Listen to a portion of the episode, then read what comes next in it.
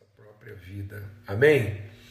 Pai, muito obrigado pelo teu amor, obrigado porque é, nós nos alimentamos de Cristo, nós nos alimentamos da tua palavra, o pão vivo que desceu do céu.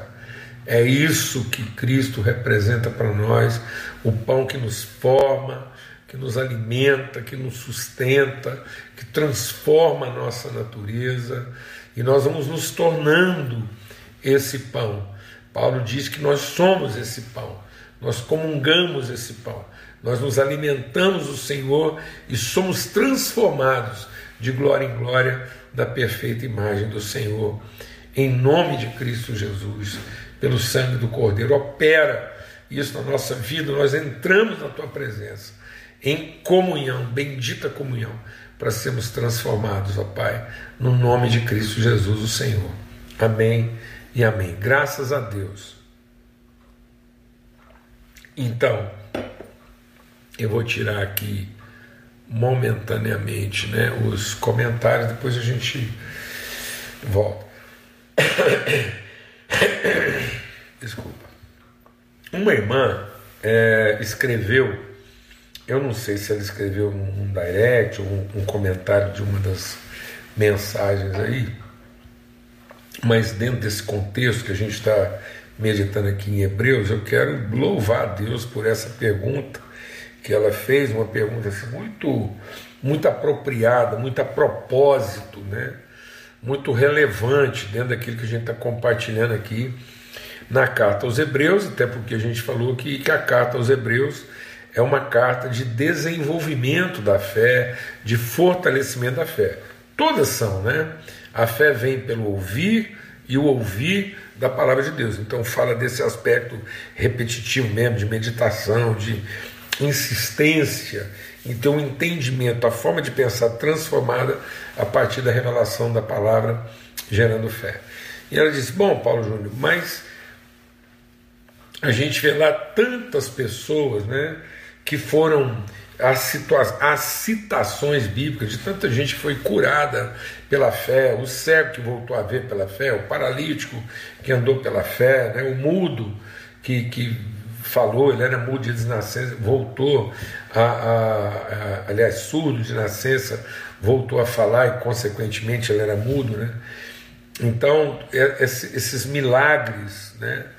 De, de, de operação mesmo, prodigiosa, sobrenatural, pela fé. E aí a gente tem insistido muito aqui, né, que a fé ela não é para o milagre, né? Ela é antes qualquer outra coisa para a formação da pessoa, da consciência. Então, a fé não é para, né? Mas ela ela ela é pela pelo milagre. Então, a, a fé vem pela graça. A, nós somos salvos pela graça, mediante a fé para boas obras. Então, às vezes as pessoas é, pensam na fé só no seu aspecto é, é mínimo, né? que é esse contato de fé com Jesus Cristo, na sua, na sua expressão divina, poderosa, como os discípulos tinham. Né? Os discípulos, é, quando o mar se agitou, para a gente entender sobre o que nós estamos falando aqui. Quando o mar se agitou, eles foram acordar Jesus. Então presta atenção, eles tinham fé que Jesus podia resolver o problema deles, e de fato Jesus resolveu.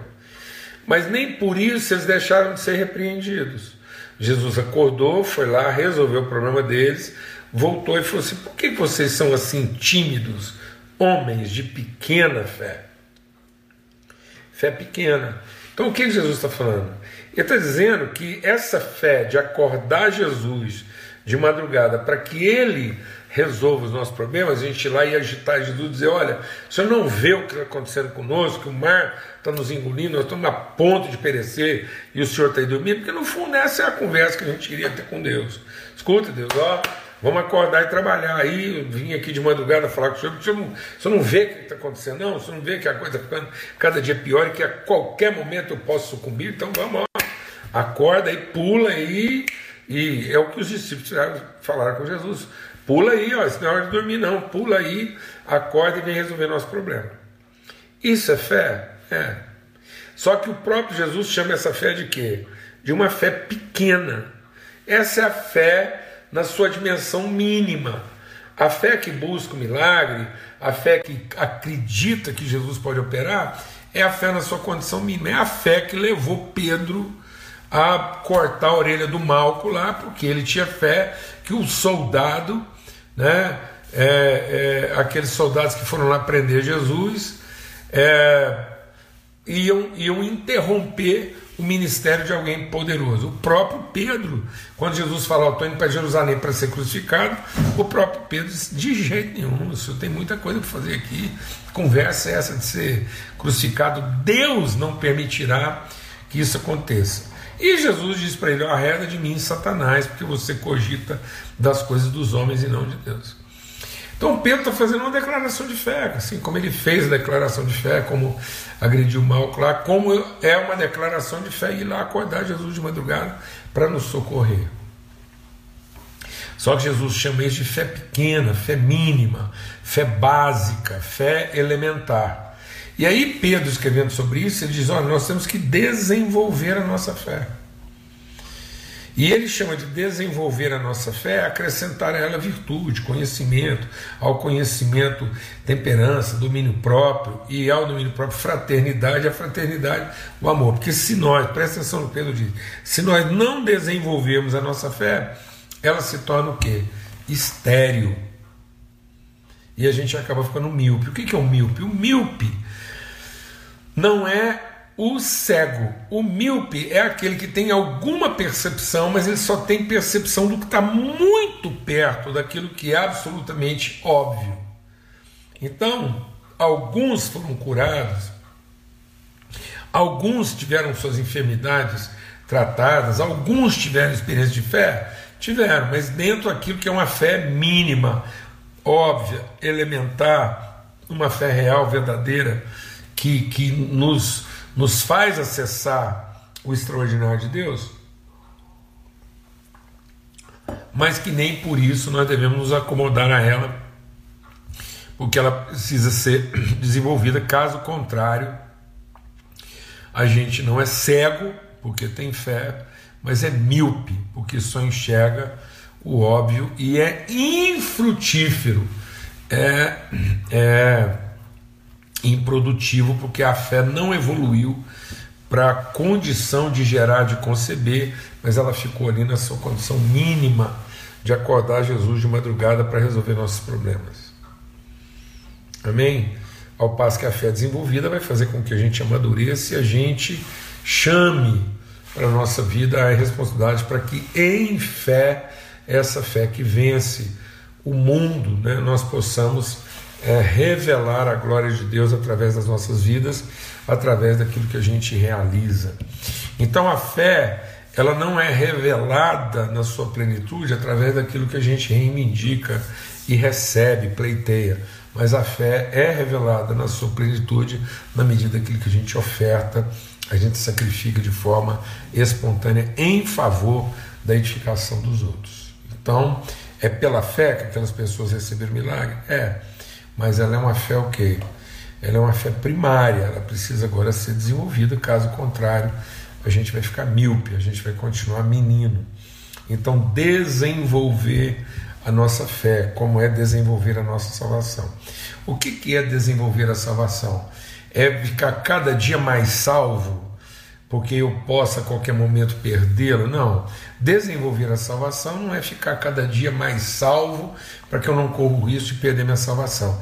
Desenvolver a salvação é desenvolver uma consciência cada vez mais clara, absoluta, convicta, madura é, daquilo que a nossa salvação representa. Então, desenvolver a salvação não é ficar cada dia mais salvo mas é cada dia mais consciente, mais convicto e mais seguro da salvação que nos alcançou.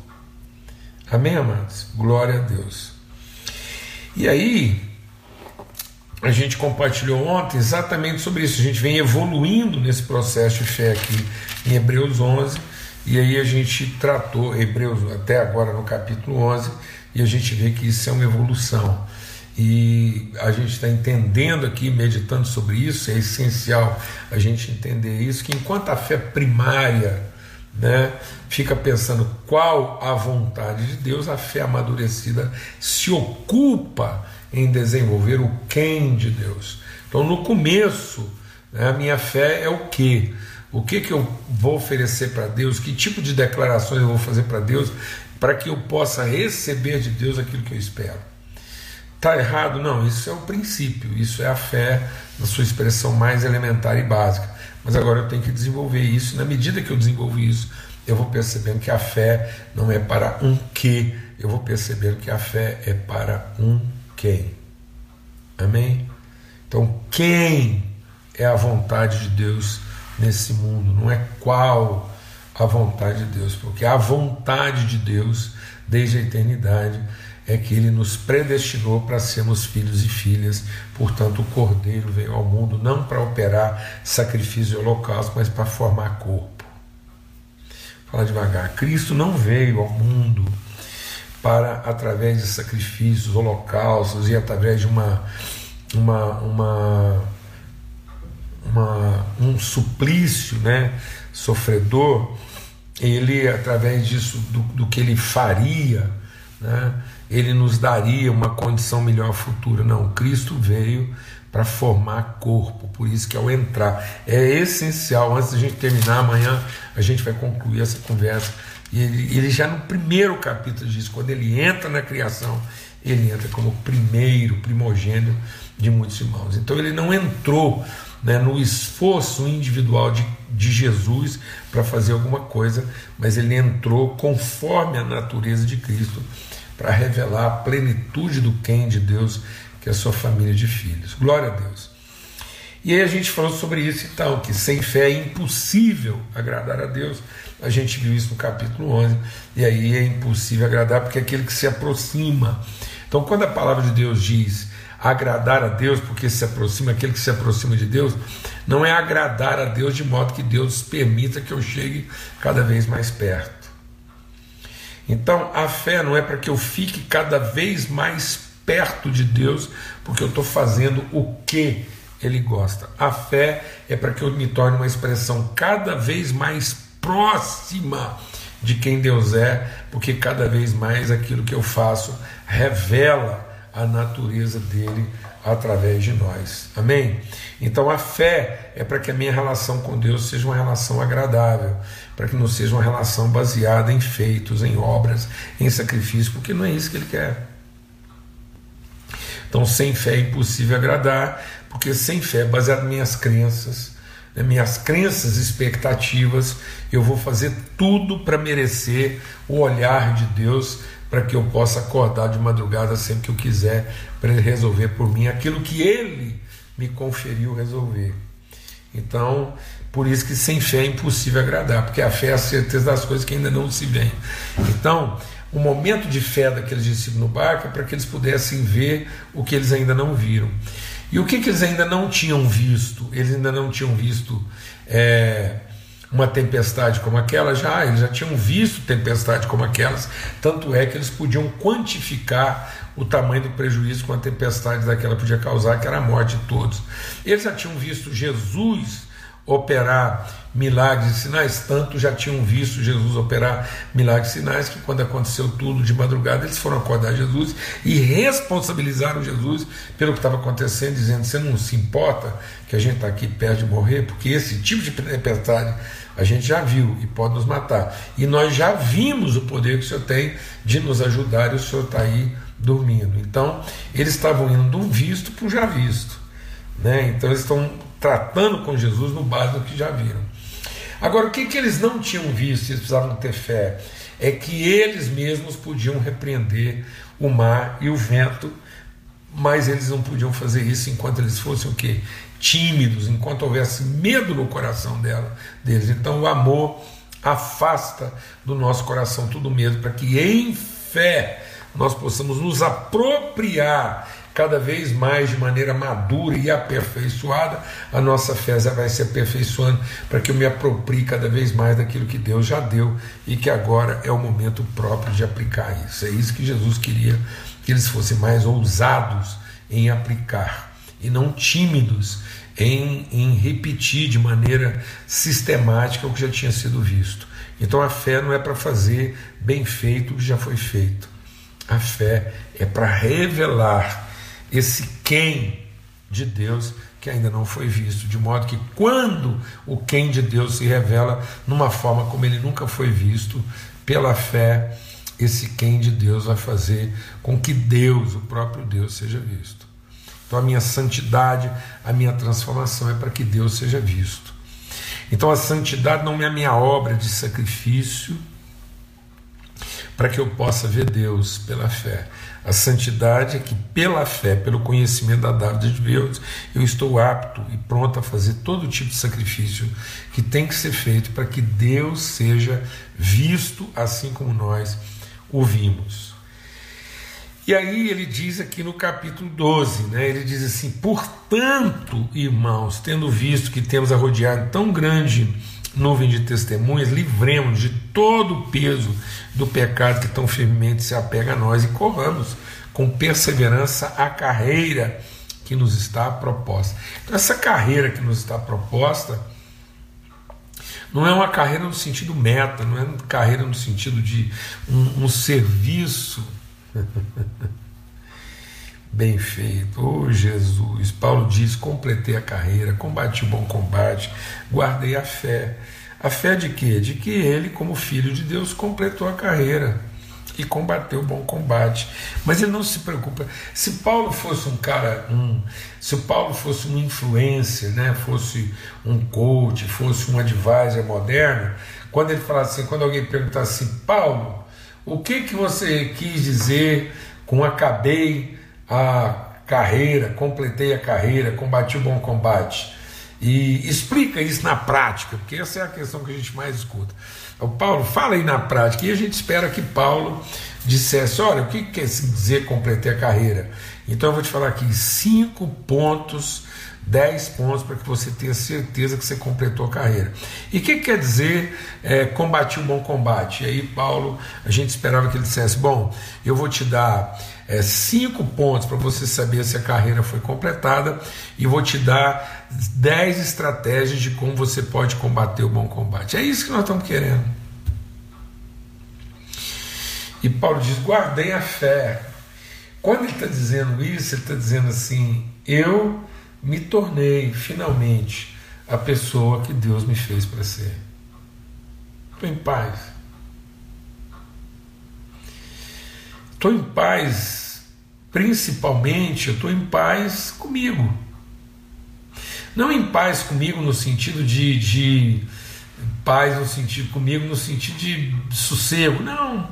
Estou em paz de que o caminho era esse, a trajetória era essa, e eu cheguei lá. Sabe, amados, eu conheço muita gente, muita gente, mas muita gente, que está terminando a vida com serviço bem feito. E aliás, porque eles terminaram a vida com o serviço bem feito e fica a sensação de que não há mais nada para fazer, porque o que eles tinham para fazer está feito, eles ficam com a sensação de que não chegaram lá. então, aí você fala: não, isso é absurdo, não existe isso. Existe. Elias fez o serviço bem feito. Elias fez tudo exatamente conforme Deus tinha orientado. Então, o Elias, em termos se, se a vontade de Deus fosse qual, o Elias tinha acabado. O problema é que quando ele acabou, ele não teve paz consigo, ele se perturbou, ele entrou em conflito consigo mesmo, e um conflito tão grande que ele preferia morrer. Tem gente hoje querendo morrer porque exatamente porque ele fez tudo o que era suposto ele fazer, ele não encontrou no final desse tudo a pessoa que ele esperava encontrar, apesar de ter feito tudo até além do que era suposto ele fazer. O Elias fez além do que era suposto ele fazer, mas ao terminar aquilo ele não encontrou a pessoa que ele esperava encontrar. E aí o que, que Deus fez para ele? Falou assim: Elias, eu vou te dar aqui cinco pontos de como você avaliar aí se o trabalho foi bem feito e vou te dar dez é, passos para que você, da próxima vez, faça bem feito e fique mais satisfeito e se sinta mais realizado. Não, amado.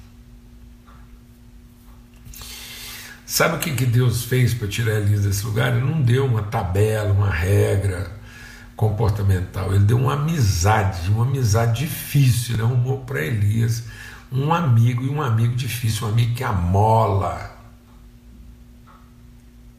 Amola. Porque no fundo, o Elias, de tanto bater, o machado de tanto bater, ele perde o corte. Então Deus precisa dar para nós uma relação que nos amole, para que a gente deixe de estar tão ocupado em terminar o, o, o, o qual e o que no como, para que a gente possa finalmente ser afiado para se tornar o quem. Amém?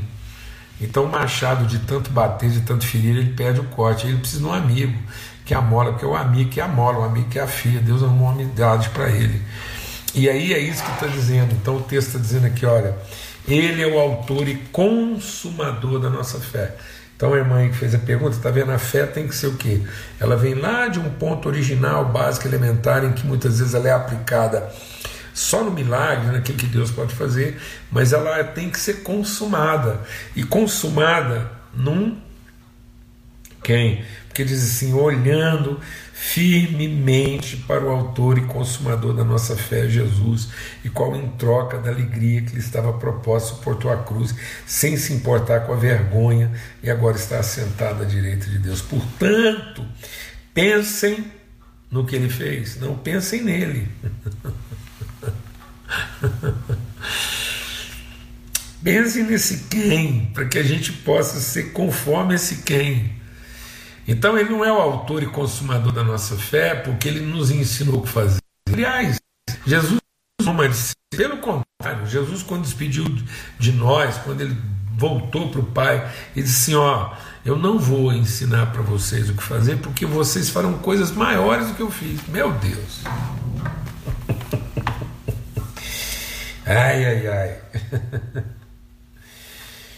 A gente vê um tipo de liderança hoje que quer deixar claro para todo mundo que a gente depende totalmente das pessoas, porque só elas são capazes de fazer certas coisas. E elas estão tendo um estudo de um jeito que as pessoas para levar as pessoas a acreditarem piamente que elas descobriram o jeito correto certas elas são o máximo assim, para você. Não estou preocupado para você que você vai ver, porque coisas mais imaginar que tipo de vida que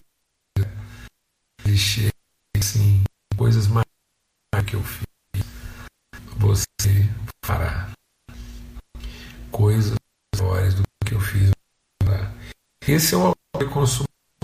Ele está dizendo, então, se ser estimulados e transformados em fé, em prol do consumador que suportou oposição e não desistiu, ele retrocedeu, ele não cansou, desanimou. E aí a palavra diz, então, no que depender, no que depender de vocês e não dos outros, não é no que depender das circunstâncias, no que depender dos outros, não no depender exclusivamente de vocês,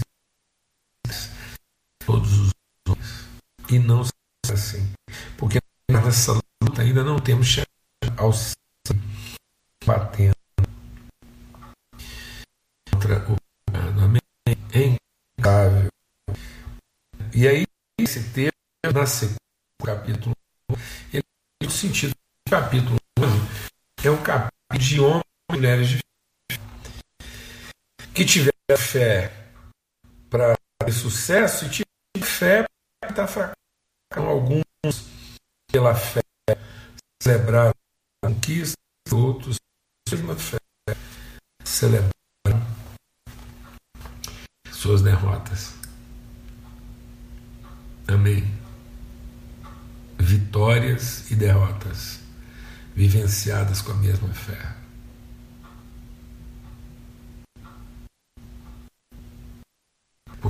Completar a carreira é dizer eu tive só vitória e êxito.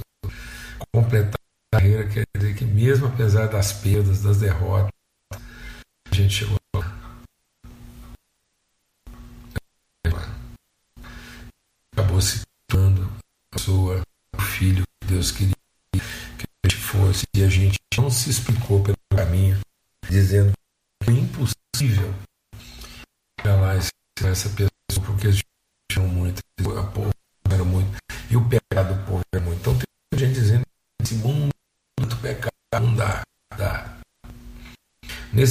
Tanto dificuldade.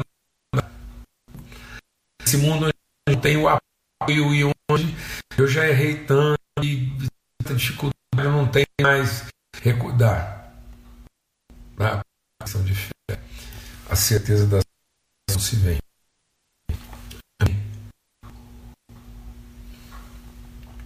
olhando firmemente para o autor e consumador da nossa fé. E mesmo sem saber direito o que que ele fez e como é que ele fez, a gente sabe que, que a nossa fé e certeza pela fidelidade de Deus, nós poderíamos fazer coisas maiores do que ele fez. A questão não é a questão não é fazer coisas maiores ou menores, a questão é nos tornarmos alguém como Ele, autor e consumador. Então nós olhamos firmemente para Ele. Nós olhamos para Ele que, diante de toda indiferença, de toda oposição e de toda resistência, Ele não retrocedeu. Amém. Forte abraço para todos. Parece que no final aí teve muita dificuldade, inclusive alguns irmãos continuaram ficou picotado demais aí. Mas depois, a hora que eu acho que para participar disso melhor. Um forte abraço para em nome de Jesus. E amanhã, quiser, a gente deve a nossa reflexão aqui em hebreu, carta mas bendita, transformadora, renovada. Tá bom? Até amanhã.